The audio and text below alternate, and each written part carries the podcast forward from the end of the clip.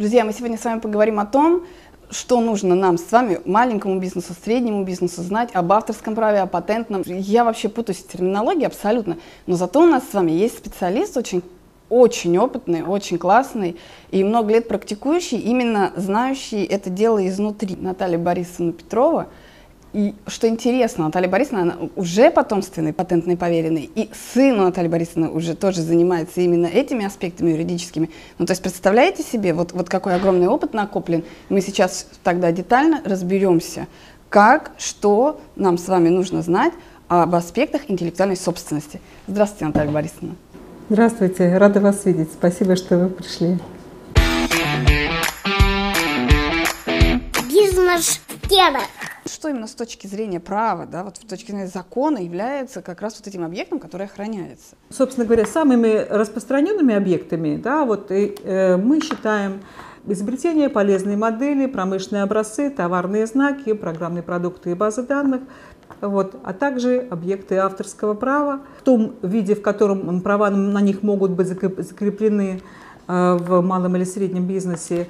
Вот. И также есть еще такой объект, несмотря на то, что он популярен, мало про него знают среди малого и среднего бизнеса, так называемый ноу-хау. Права на которые закрепляются на самом предприятии. У каждого из объектов, которые перечислены в статье 12.25, у них своя природа закрепления прав. Чем отличается природа основных ветвей права? Права патентные, которые у нас э, охраняются таким документом, как э, патент, да, может быть, многие об этом слышали, они проходят регистрацию в Роспатенте, и фактически вот этот единственный э, в стране монопольный орган – он подтверждает исключительное право правообладателя на тот или иной либо дизайн, да, в случае промышленного образца, либо, если это техническое решение, то есть на изобретение или на полезную модель. В качестве изобретения или полезной модели могут охраняться определенные технические решения, условия о которых, опять же, содержатся в Гражданском кодексе и в административных регламентах. В качестве изобретения может быть э, защищено либо способ, либо устройство,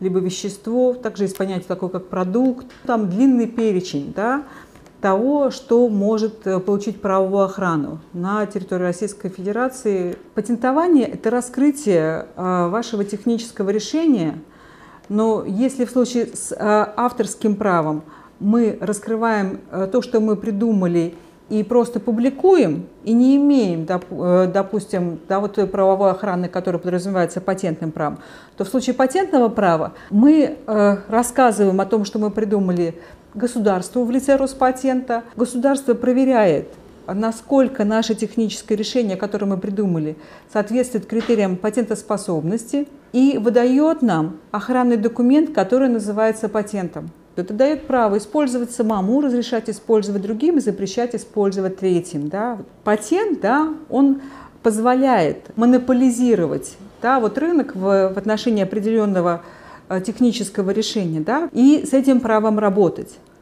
То есть можно заключать лицензионные договора, договора отчуждения. Также патенты могут быть э, в составе договоров коммерческой концессии. Фактически то техническое решение, которое запатентовано, оно уже становится известным неограниченному кругу лиц. То есть любой человек, он может зайти в определенные базы данных и ознакомиться с тем, что вы придумали. Но для того, чтобы использовать да, это техническое решение у себя, он должен попросить разрешения, то есть купить лицензию у правообладателя. А вот этот патент, он, получается, это единственная возможность себя защитить? По сути, если вот вы там или кто-то что-то придумал, там, допустим, предприниматель э, в малом или среднем бизнесе, да, и если он раскрыл, например, через интернет, опубликовал да, свое техническое решение, выложил все чертежи, описания, но не и спросил правовую охрану, например, на территории Российской Федерации своевременно, а сделать он может это только в течение полугода после раскрытия, то есть в течение шести месяцев, то э, тогда с его описанием может ознакомиться любой и может фактически повторять. И у этого изобретателя у него не будет тех исключительных прав, которые обычно предоставляются патентным правом. Целей патентования очень много. Но одна из целей, да, это я хочу э, использовать сам, даже, может быть, не хочу никому предъявлять претензий, да, но хочу, чтобы э, вот то, что я придумал, чтобы мне принадлежало и чтобы ко мне никто не предъявил претензии. Вот очень часто меня на семинарах спрашивают, а вообще стоит ли патентовать или не стоит, да? Какое-то конкретное техническое решение. Э, здесь очень простой есть ответ. А, надо смотреть. Если это очевидное техническое решение, которое легко воспроизвести, а вы на него потратили, не знаю, там два года своей жизни, много средств, энергии, ночами не спали, да, так вот, конечно, нужно патентовать, потому что очень высока вероятность да, а, появления конкурентов, которые могут повторить э, такой, ну, как бы сделать такой же самый продукт. Но бывают случаи, когда это сложная технология, которую вы никому не рассказывали, нигде не публиковали. И если вы кому-то что-то раскроете, да, там, или, допустим, вы подадите заявку на патент, там все опишете, то э, есть ну, у заявителей часто опасения, э, что вот то, что вот его замечательное ноу-хау, что оно будет раскрыто, и этого не хочется делать. А, и тогда есть вариант либо оставлять все в ноу-хау, да, ничего не патентовать, но, как правило, это касается каких-то сложных способов, да, либо вычленить э, ту часть, которую можно запатентовать, отдельно, но это надо уже думать, да, вот э, оставлять какие-то изюминки для себя, которые вот в качестве ноу-хау, да, вот можно потом отдельно уже значит, э, и применять при производстве какого-то конкретного продукта. Вы про полгода сказали. А что это за полгода? Законодательством предусмотрен такой срок, в течение которого, э, вот если автор что-то, ну, изобретатель, разработчик что-то опубликовал, да, он обязан подать заявку э, в Российское национальное ведомство. У нас огромное количество охранных документов Российской Федерации, которые сейчас находятся вот в этой зоне риска. Почему? Потому что они подавались вот именно после истечения этого шестимесячного срока. Это очень важно на самом деле в патентном праве, но это касается изобретений полезных моделей. Для промышленных образцов этот срок 12 месяцев. Публикация, на самом деле, это может быть это книга, это выступление на выставке, это раскрытие информации неограниченному кругу лиц. А самое простое это сейчас выложить информацию в интернете, либо там рассказать в презентации в какой-то. Да? Публикация считается то, где вы раскрыли суть технического решения. А суть технического решения это как он работает, на каких принципах, допустим, да, да, да какие-то да, да. микросхемы. Ну, да, если мы говорим про устройство, это как раз вот чертежи, это описание. Если мы говорим про способ, это последовательность действий над материальными объектами с помощью материальных средств, это значит не нужно раскрывать технологию. Если это э, вещество, не нужно раскрывать состав. В зависимости от того, что вы раскрыли, да, и с какой, опять же, целью, вот, э, вы учитываете тот объем раскрытия при дальнейшей деятельности. То есть, если вы будете подавать заявку, да, то тогда, если вы раскрылись полностью, что, конечно, не очень хорошо, но вот раскрылись, да, то тогда специалисты будут вас спрашивать, а может быть вы можете что-то еще дополнить по отношению к тому, что уже раскрыто. Каких-то вот стандартных ситуаций не существует, потому что каждый раз это новая история, да. Значит, прежде чем рассказывать, мы должны об этом хорошо подумать. Какая у нас стратегия, дальнейшая стратегия по отношению к этому объекту. Патент – это документы, документы территориального действия, вот. Если мы хотим за рубеж патентоваться, это отдельная история, много путей, стратегий, как прийти там, на зарубежное патентование. Очень важно с момента, как э, подана российская заявка, в течение 12 месяцев с даты ее приоритета, с даты подачи, определиться с зарубежным патентованием. Потому что этот срок, э, ну так странно договорились, дан заявителю для того, чтобы подать заявку либо как мы говорим, международную по системе PCT, либо уже переходить на зарубежное патентование. Вот если ты получил российский патент, это тебя за границей вовсе никак не защищает, да? Нет, не защищает. Да, и причем, если мы получили российский патент, этот патент, э, он действует определенное количество лет. Смысл в чем? В том, что патенты действуют только так, тогда, когда оплачивается пошлина за поддержание патента в силе. Если пошлина не оплачивается, патент не действует а значит, наше техническое решение становится общественным достоянием. Что может быть? Вот, ну, например, допустим, я изобрела какую-то методику да, изучения английского языка. Вот это объект авторского права, например, это как раз изобретение. Это может быть и объектом авторского права, а может быть объектом патентного права. Надо смотреть. В авторском праве там э, совершенно другая природа. Да? То есть автором мы становимся по факту создания произведения, и мы сами фактически автор да, вот своими собственными усилиями закрепляет права э, в соответствии с нашим законодательством. Это может быть и публикация, это может быть депонирование. Вот определить э, на самом деле, является ли та или иная методика э, объектом авторского или патентного права, на самом деле несложно. Но, конечно, несложно, наверное, специалистам уже, да, вот, потому что мы должны посмотреть, дает ли этот способ, эта методика определенный технический результат. Если мы говорим о патентовании, нам нужен обязательно изобретательский уровень. Такой у нас есть критерий. Это неочевидность данного технического решения для специалистов данной области техники. И вот надо смотреть, насколько этот способ, или в данном случае методика, да, является ли она новой, это тоже у нас критерий, да, и насколько она отвечает критерию изобретательский уровень. И вот если вот эти все компоненты, они присутствуют, которые нам нужны, то тогда мы можем говорить о том, что эту методику можно защитить в качестве изобретения на территории Российской Федерации. То есть можно получить правовую охрану. Если, ну, скажем так, нет технического результата, нет изобретательского уровня, нет новизны, то тогда это авторское право. Опубликовать и считаться автором. Ну, это как-то вот как-то ненадежно все, да, получается? Если объект охраняется авторским правом, то очень надежно, нормально. Авторское право хорошо работает, да. Просто у них разная природа, разная природа у авторского права, разная и другая совершенно природа у патентного права. Вы можете э, издать книжку, вы можете поставить там значок копирайт, вы можете в договорах э, везде указывать себя как автора. Вы можете задепонировать себе объект авторского права. Самый простой способ, который сейчас всем практически известен, это отправить заказным письмом с уведомлением о вручении, никогда его не вскрывать, все копии сохранить, ну, я имею в виду почтового отправления. Я еще рекомендую в открытом доступе э, держать вторую копию того, что отправлено. То есть на, на диске, например, ну или на флешке на чем-то отправить Можно программу, на бумажном да? носителе, можно на диске, пожалуйста, как вам удобно. Некоторые люди, они ведь очень боятся, да, как-то что-то раскрыть. Здесь бояться не надо, да, надо просто вот как закрепить каким-то способом, лучше всего себе отправить, да. Нужно понимать природу.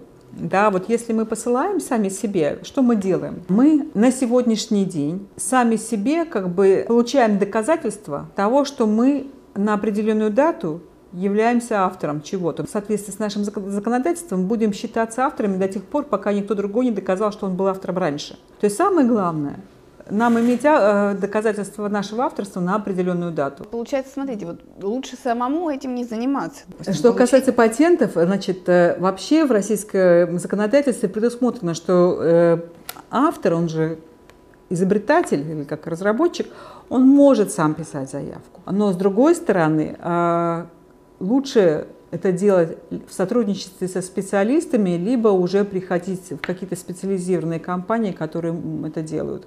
Патент, конечно, можно получить, если ты сам написал да, заявку, а, но тот объем правовой охраны, который у тебя будет, он может э, не защищать твое техническое решение. И в случае а, использования патента самому, конечно, может быть, и будет приносить какой-то результат, но в том случае, если мы говорим про эм, предъявление каких-то претензий, то такие патенты практически очень легко обходятся. Почему? Потому что в них, как правило, очень большое количество признаков, то есть, как мы говорим, узкая защита, да, то есть, если много признаков, значит, легко обойти как мы говорим, вот в формулу должен быть включен тот перечень существенных признаков, без реализации которого осуществление данного технического решения невозможно. С момента, когда подаешь заявку, то есть есть вот какой-то же да, момент, все, подаешь заявку. Дальше какой-то срок должен пройти, или как вообще все это происходит? Или моментально ее регистрируют, или как все это происходит? Регистрируют сейчас моментально, потому что у нас электронная система подачи заявок Российской Федерации введена. А так есть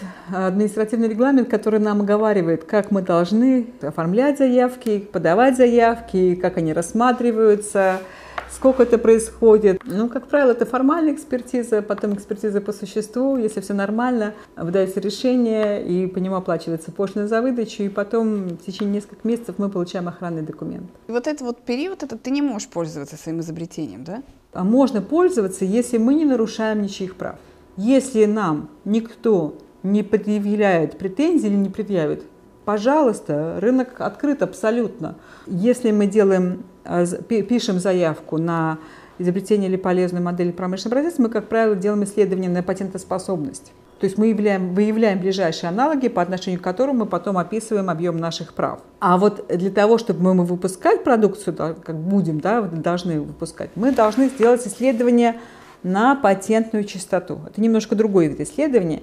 Чем они, эти э, виды исследования отличаются? Да? То есть если в первом случае мы говорим о том, что нам нужно найти ближайшие аналоги, то в случае с патентной частотой мы ищем э, те источники, а именно патентные источники, да, э, которые э, могут препятствовать э, выходу нашей продукции на рынок, а именно если мы будем производить, то мы будем нарушать права третьих лиц. То есть нас интересуют конкретные охранные документы, причем не просто охранные документы, а действующие на, на определенной территории, например, Российской Федерации, э, в тот период, когда мы э, предполагаем выпуск. Это же еще стоит каких-то денег, вот пошлины, услуги. Конечно, да, да конечно. Ну, Пошлины на самом деле небольшие, они стандартные. Если заявка пишется самим изобретателем, то в принципе это так, никаких, наверное, денег не стоит.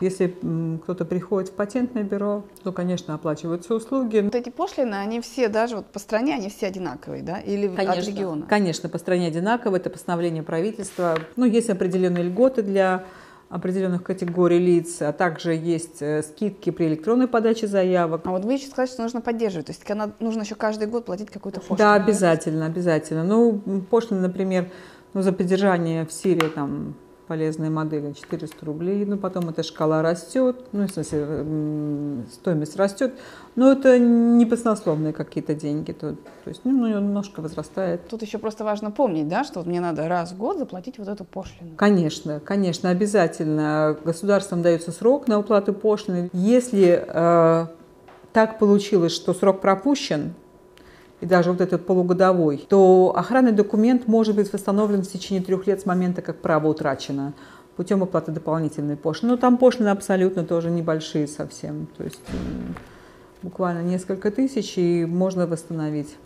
В тот момент, если вот, ну, так получилось, что охранный документ прекратил свое действие, и кто-то начал производить, то тогда у него так возникает так называемое право после пользования. В том случае, если действие охранного документа будет восстановлено, то э, вот эта компания там, или ООО, там, либо индивидуальный предприниматель, да, вот они смогут э, ну, в судебном порядке, доказав свои объемы, э, оставить себе вот это вот, скажем так, а, объем э, производства. То, что произвел вот в момент да, недействия? Да, в момент недействия, да он остается, но дальше опять уже не имеешь права тогда производить. У нас есть реестр на сайте fips.ru, в принципе, это единый государственный реестр, ну а также сейчас много ссылок, которые можно найти в интернете, в частности Google Патент. Там есть в реестре так называемая строка статуса, да, и любой человек, зайдя в э, вот это вот реестр, это, по-моему, информационные ресурсы, заходим, открытые реестры, смотрим там по номеру изобретения или полезная модель, он может увидеть абсолютно бесплатно состояние статуса. И в том случае, если охранный документ действует, зеленая полоса. Если значит, уже не действует, то черная. А вот на ваш взгляд, это э, экзотика такая, или это уже становится вот нормой регистрировать свои изобретения, полезные модели? Вообще, это, это нужно или можно на авось надеяться, ну делаю и делаю? Каждый решает сам. Насколько ему это нужно, это зависит от его уровня знаний, грамотности и так далее. Когда мы начинали свою деятельность, это было в 1995 году, э, то, конечно, нам еще много приходилось рассказывать людям по поводу того, что такое интеллектуальная собственность, как на нее регистрировать права и так далее. Сейчас уже мы живем в другом обществе, в другой стране немножко, да? Грамотность в вопросах интеллектуальной собственности, э, ну, я так говорю, как в инновационной среде, да, она очень сильно возросла. В связи с этим, да, вот э, уже многие компании выстраивают свои стратегии, да, что они будут регистрировать и как. Они знают, что нужно регистрировать товарные знаки, что нужно получать патенты, что нужно регистрировать программные продукты. Это делают все на системной основе. Даже вот когда сейчас, вот несколько лет назад у нас э, мы все почувствовали влияние кризиса, интеллектуальная собственность, она всегда в кризис, она как бы наоборот, начинает расти. Да, вот я имею в виду активность в этой области. Почему? Потому что происходит реструктуризация рынка, потому что люди вспоминают о своих активах, о том, что у них есть свидетельства, что у них есть патенты, что с этим можно работать. Они начинают думать, а как же заработать денег? Патент, он это не только вот самолюбие потешить, ну вот я молодец, я изобретатель, то есть это реально финансовый такой бизнес-инструмент, да? То, что патенты сейчас и могут быть оценены очень э, высоко, и могут быть э, внесены в качестве уставного капитала в вновь образуемое предприятие, могут быть залогом в банке. Это объективная реальность, причем но уже по статистике редко как ну, хорошие патенты оцениваются там, ну,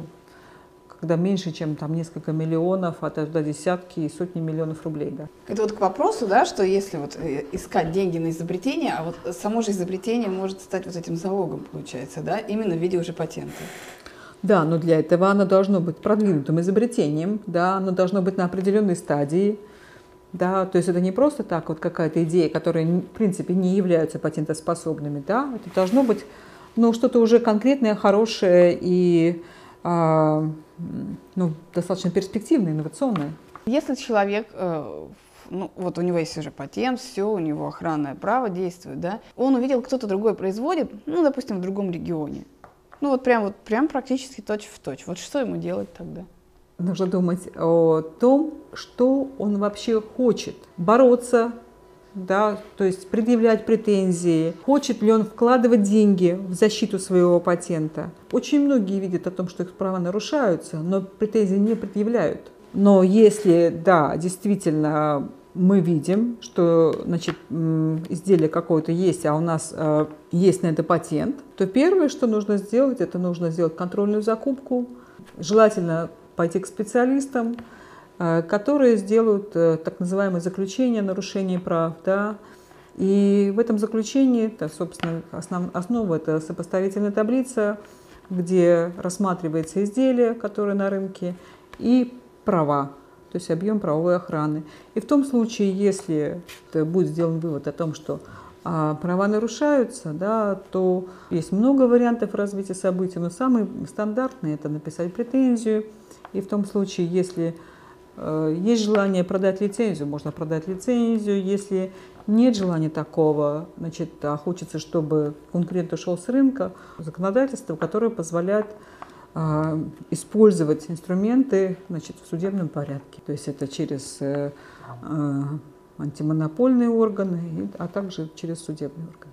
Пойти к специалистам это кто? Это вот и есть патентные поверенные, да? Это и есть патентные поверенные, да. Ну, таких специалистов в городе, в стране много, есть и патентные поверенные, есть специально и, и патентные поверенные, и аккредитованные эксперты, которые могут работать в суде. Ну, в принципе, любой патентный поверенный может написать такое заключение, да, но главное, чтобы вот область, э, да, чтобы он в ней разбирался, понимал, и у нас, в частности, ну, мы постоянно, у нас сейчас так в работе такие заключения мы пишем. Что э, нужно предъявлять? Какие-то чертежи, словесное описание, само какое, в каком-то виде изобретение? Вот что обычно требуется для того, чтобы зарегистрировать? Если вот какое-то простое техническое решение, то, как правило, минимум, то есть это вот э, рисунок, небольшое описание, может там страницы, полтора страницы, этого достаточно для того, чтобы нас как можно уже сориентировать, да, и чтобы мы пошли искать. Если мы говорим про какие-то сложные технические решения, да, то, конечно, тогда уже там нужно нам ну, такое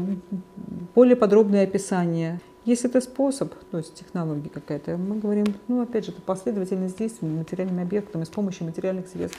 Значит, нужно тогда последовательность это описать, какие-то примеры привести. Вот. И собственно говоря, ну, для начала это тоже пока достаточно. А когда уже поиск проведен, то тогда уже мы смотрим, насколько это может быть патентоспособно, и для подготовки материалов заявки тогда уже делаются хорошие чертежи, хорошее описание, тогда мы уже там делаем это совместно с разработчиками и задаем какие-то вопросы. У нас сейчас вот есть такой критерий, как ясность описания, это опять же с 2014 года, который говорит о том, что мы должны таким образом описать, чтобы после того, как э, правовая охрана закончится, любой специалист мог воспроизвести с получением того же самого технического результата. Да? Все что угодно, вот, вот я там не знаю, я изобрела там рецепт тортика какого-то. Я, Я услышала вас, значит, э, смотрите, здесь у нас есть тоже законодательство, которое нам говорит о том, какие объекты являются охраняемыми, какие нет. Вот. И все очень четко сказано, да, то есть в Гражданском кодексе. Если рецепт тортика, рецепт это что? Это фактически может быть способ, а может быть какой-то состав. Там в тортике-то, да? А может быть дизайн тортика, который вы даже придумали и тоже хотите запатентовать. Практически в каждом объекте, вообще вот интеллектуальная собственность вокруг нас, и в каждом объекте да, можно увидеть э, потенциально охраноспособные объекты, но главное научиться их видеть. Не только видеть, но и выстраивать правильную стратегию. Да? Вот возьмем пример бутылки. Это там есть у нас, или могут быть, если бутылка новая, это может быть и дизайн, это могут быть товарные знаки. Это может быть, естественно, а, полезная модель, там какая-то, например, на какую-нибудь крышечку. Это может, могут быть изобретения на какие-то способы или вещества, там, допустим, или фильтрации и так далее. То есть э, в каждом конкретном изделии э, в нем огромное количество, может быть, потенциально охраноспособных объектов, в том случае, если они действительно являются новыми и могут быть э, и могут получить правовую охрану с точки зрения российского законодательства очень много разных вариантов. Во-первых, регистрируется как само изделие, регистрируются и упаковки, и этикетки, и объемные товарные знаки, много всего. Если вот взять, допустим, э, что у нас диктофон лежит здесь, да, здесь э, огромное количество, то есть и дизайн, и много изобретений, и много, может быть, полезных моделей, товарный знак точно я уже вижу. А вот. И, может быть, программное обеспечение тоже, конечно. А, то есть вот его, например, нельзя как единое целое зарегистрировать, диктофон, да? То есть все по каким-то вот таким частям только можно регистрировать? Нет, дело в том, что его можно зарегистрировать как единое целое, допустим, как изобретение с точки зрения железа, да? Если там есть какие-то особенности в конструктиве. А, можно зарегистрировать дизайн. И, как правило, а, одно и то же изделие, оно охраняется с нескольких сторон. И на Западе это очень распространено, да, когда в одном изделии десятки, а то даже сотни и тысячи патентов. То есть здесь даже регистрируя что-то, да, ты даже сам по идее, не очень представляешь, а что тебе регистрировать, что выгоднее, вот как раз, как вы говорите, стратегию какую выстроить, да? Существуют специальные стратегии выхода на рынок, да, когда э, компании, э, они даже не хотят ничего придумывать. Они хотят что-то скопировать, войти в какой-то тренд быстро и быстро на этом заработать денег.